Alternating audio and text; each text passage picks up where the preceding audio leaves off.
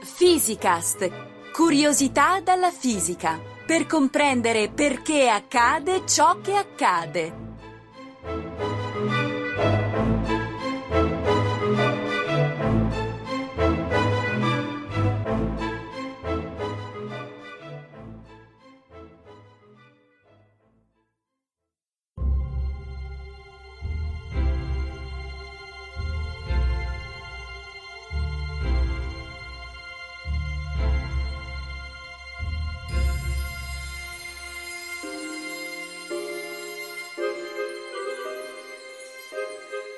Quando guardiamo un cielo limpido e stellato, esso ci appare come un'enorme cupola che ci sovrasta da un orizzonte all'altro. E tutte le stelle sembrano essere alla stessa distanza, anche se non sapremo dire quale, forse quella a cui vediamo l'orizzonte. Eppure gli scienziati ci raccontano di stelle vicine e di stelle lontane, che tutte insieme formano la nostra galassia, la quale è soltanto una tra miliardi di altre galassie che si trovano incredibilmente lontane da noi. I confini dell'universo osservabile sono così distanti che la nostra intera galassia al confronto è meno della nostra casa rispetto all'intero pianeta Terra. Ma come facciamo a saperlo? Come fanno gli astronomi a misurare queste impressionanti distanze, standosene fermi su questo minuscolo granello di sabbia che è il nostro pianeta? L'astronomia, in effetti, è una scienza prettamente osservativa, non possiamo prendere la fettuccia e misurare le distanze tra le galassie, né disponiamo di un'astronave in grado di percorrerle. L'astronomo può fare una sola cosa con l'universo, guardarlo. Tuttavia il solo fatto di guardare una stella non può dirci di per sé quanto sia distante. È un po' come guardare una montagna all'orizzonte. Come fate, osservandola e basta, a dire quanto è lontana? Beh, un geometra vi saprebbe rispondere, e vi direbbe che si fa con una triangolazione, cioè si osserva la cima della montagna non solo con un cannocchiale, ma con due cannocchiali, piazzati abbastanza lontani tra loro, diciamo 100 metri. La cima e i due cannocchiali formano quindi i vertici di un triangolo, di cui conosciamo la misura di un solo lato, i 100 metri appunto. Ma se i cannocchiali ruotano su di un cerchio graduato, possiamo anche misurare due angoli del triangolo e questo è sufficiente per farne un disegno in scala e misurare così la distanza della montagna.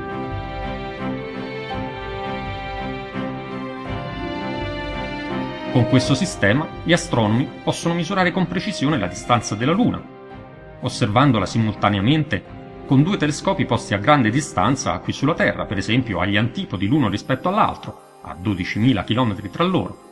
Possiamo così misurare che la distanza Terra-Luna è di 380.000 km.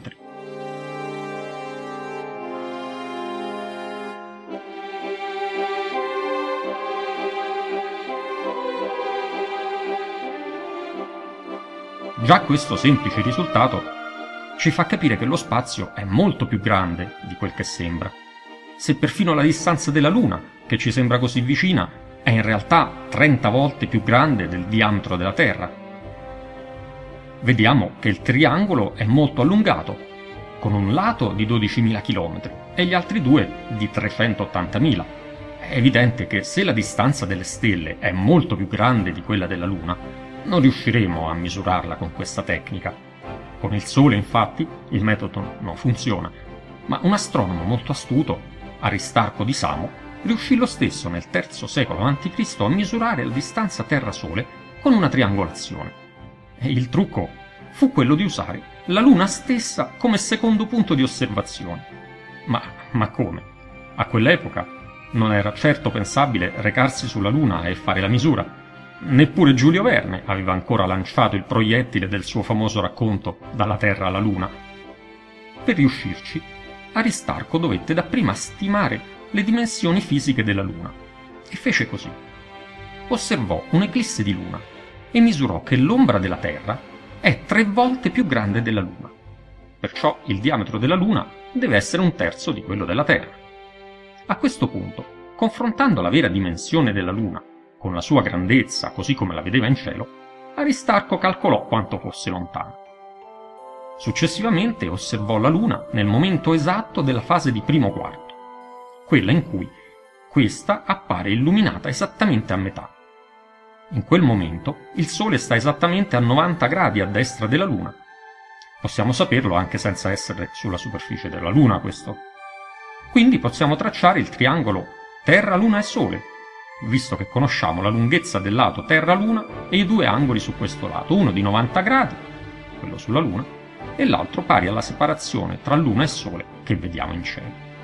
Da questo triangolo Aristarco misurò che la distanza Terra-Sole è di ben 150 milioni di chilometri, circa 12.000 volte il diametro della Terra.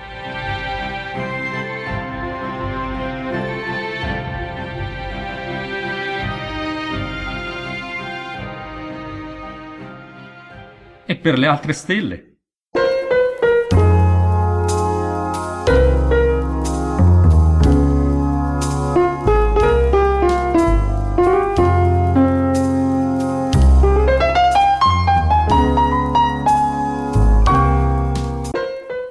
Cielo vediamo stelle deboli e stelle brillanti, ma non è vero che quelle brillanti sono più vicine e quelle deboli più lontane. Le stelle infatti hanno diversa temperatura, dalle più fredde a 3000 gradi, alle più calde a 50.000 gradi, e a parità di grandezza le più, gra- le più calde emettono più luce.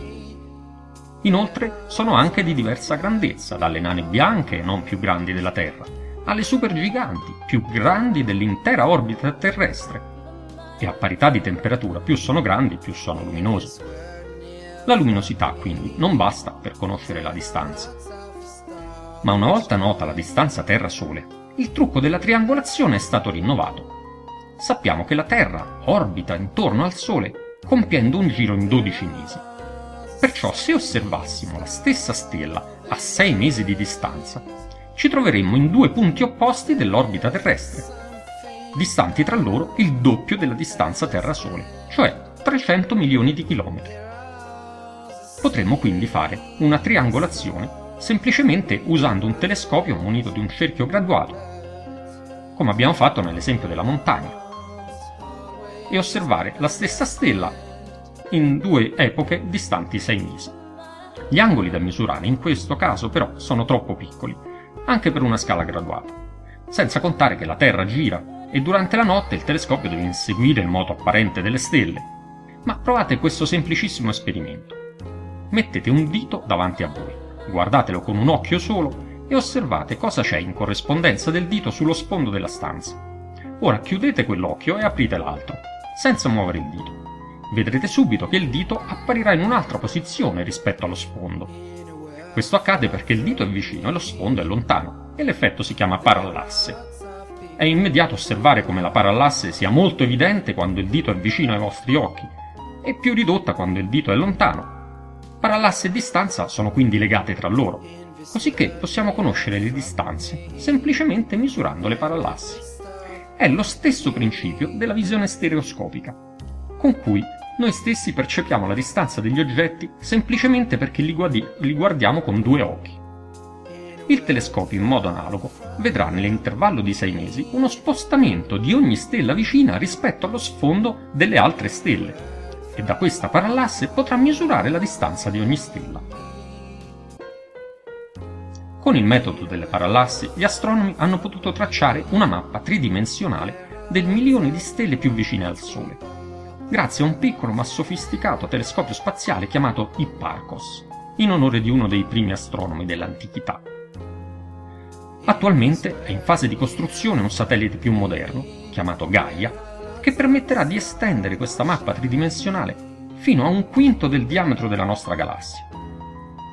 Le distanze che vengono fuori da queste misure sono impressionanti. La stella più vicina, Proxima Centauri, si trova a circa 40.000 miliardi di chilometri. Per questo gli astronomi hanno definito delle unità di misura più comode, come l'unità astronomica pari alla distanza Terra-Sole, e l'anno luce, cioè la distanza percorsa dalla luce in un anno di cammino, pari a più di 9.000 miliardi di chilometri. Proxima Centauri dista quindi poco più di 4 anni luce, mentre la nostra galassia ha un diametro di 80.000 anni luce.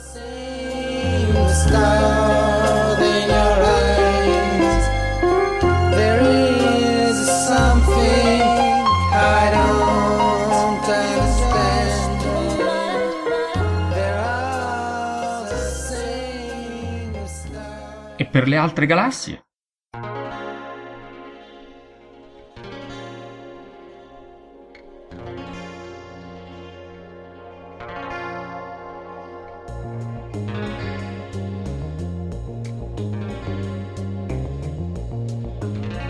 Anche il Sole orbita attorno al centro della galassia, che si trova a circa 30.000 anni luce di distanza. Ma un giro completo dura 200 milioni di anni. Perciò, a meno di attendere una buona frazione di questo tempo, non è possibile estendere il metodo della parallasse per misurare la distanza delle galassie vicine, usando l'orbita del Sole. Qui si usa un concetto diverso, il metodo delle candele standard. Prendete tre candele e mettete la prima a un metro di distanza da voi, la seconda a due metri e la terza a quattro metri. Se le candele sono tutte uguali, cioè emettono tutte la stessa quantità di luce, la seconda e la terza vi illumineranno di meno della prima, rispettivamente di 4 volte e di 16 volte. Perciò se anche non conoscessimo la distanza delle candele, potremmo sempre calcolarla misurandone la luminosità apparente e confrontandola con la luminosità intrinseca, a patto di conoscere quest'ultimo. Fortunatamente con le stelle possiamo fare la stessa cosa, poiché ci sono alcune stelle che emettono sempre la stessa quantità di luce. Grazie alla mappa costruita con la parallasse, possiamo infatti conoscere la vera luminosità delle stelle, quella intrins- intrinseca, ben diversa da quella che osserviamo sulla Terra, come abbiamo visto, che dipende da vari fattori. In particolare, gli astronomi hanno scoperto un tipo di stelle la cui luminosità intrinseca è sempre uguale, dovunque esse si trovino. Sono le stelle Cefeidi, chiamate così perché la prima fu scoperta nella costellazione del Cefeo. Per la precisione, le Cefeidi sono delle stelle pulsanti, la cui luminosità intrinseca aumenta e diminuisce periodicamente attorno a un valore medio, che dipende dalla durata della pulsazione. Basta quindi misurare l'intervallo di tempo tra due massimi di intensità di una cefeide per conoscerne la luminosità intrinseca nota la quale si può calcolarne la distanza dal confronto diretto con la luminosità apparente. Per questo le cefeidi vengono chiamate candele standard. Queste stelle, che sono di tipo gigante, sono abbastanza luminose da potersi vedere anche nelle galassie vicine. Possiamo quindi calcolare la distanza delle galassie ospiti semplicemente dalla misura del periodo di pulsazione delle loro cefeidi e tracciare così una mappa tridimensionale della distribuzione delle galassie nello spazio. Anche qui risultano distanze impressionanti. La più vicina galassia simile alla nostra, detta galassia di Andromeda, si trova a 2 milioni e mezzo di anni luce da noi. Le galassie più lontane, tuttavia, sono troppo distanti anche per osservare le cefeidi. Ma spesso capita che in una galassia una stella massiccia termini il proprio combustibile nucleare e finisca la sua vita con un'immensa esplosione, chiamata supernova. Un'esplosione di supernova manda letteralmente in frantumi l'intera stella, emettendo una tale quantità di energia che quell'unica stella diventa per alcuni giorni più luminosa dell'intera galassia che la ospita, ed è quindi visibile perfino nelle galassie più lontane. Le modalità di queste esplosioni si diversificano in varie categorie, ma una di esse, detta primo A, mostra sempre la stessa luminosità intrinseca ed è quindi anch'essa una candela standard e si può usare per misurare le distanze, fino al confine dell'universo osservabile, che risulta essere più distante di 40 miliardi di anni luce.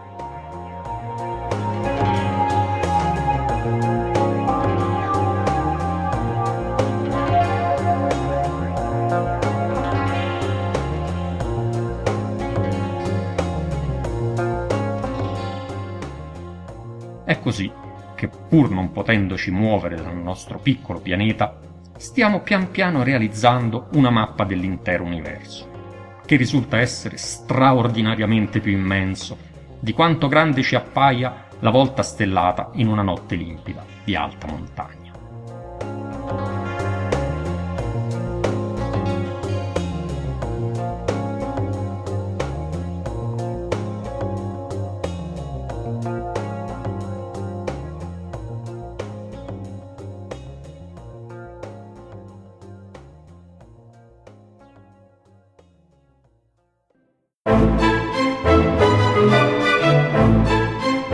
Physicast è un podcast in cui docenti universitari e ricercatori parlano di fisica con il linguaggio di tutti i giorni. Ideato da Riccardo Faccini, Gianluca Licausi, Giovanni Mazzitelli e Giovanni Organtini, realizzato con il supporto dell'Associazione Frascati Scienza e di ricercatori dell'Istituto Nazionale di Fisica Nucleare, di quello di Astrofisica e della Sapienza. Interviste di Chiara Piselli e montaggio di Edoardo Massaro. Le puntate precedenti e altre informazioni sono consultabili su www radioscienza.it slash physicast. Commenti e spunti su possibili argomenti di interesse sono per noi preziosi, per cui potete contattarci a physicast-radioscienza.it.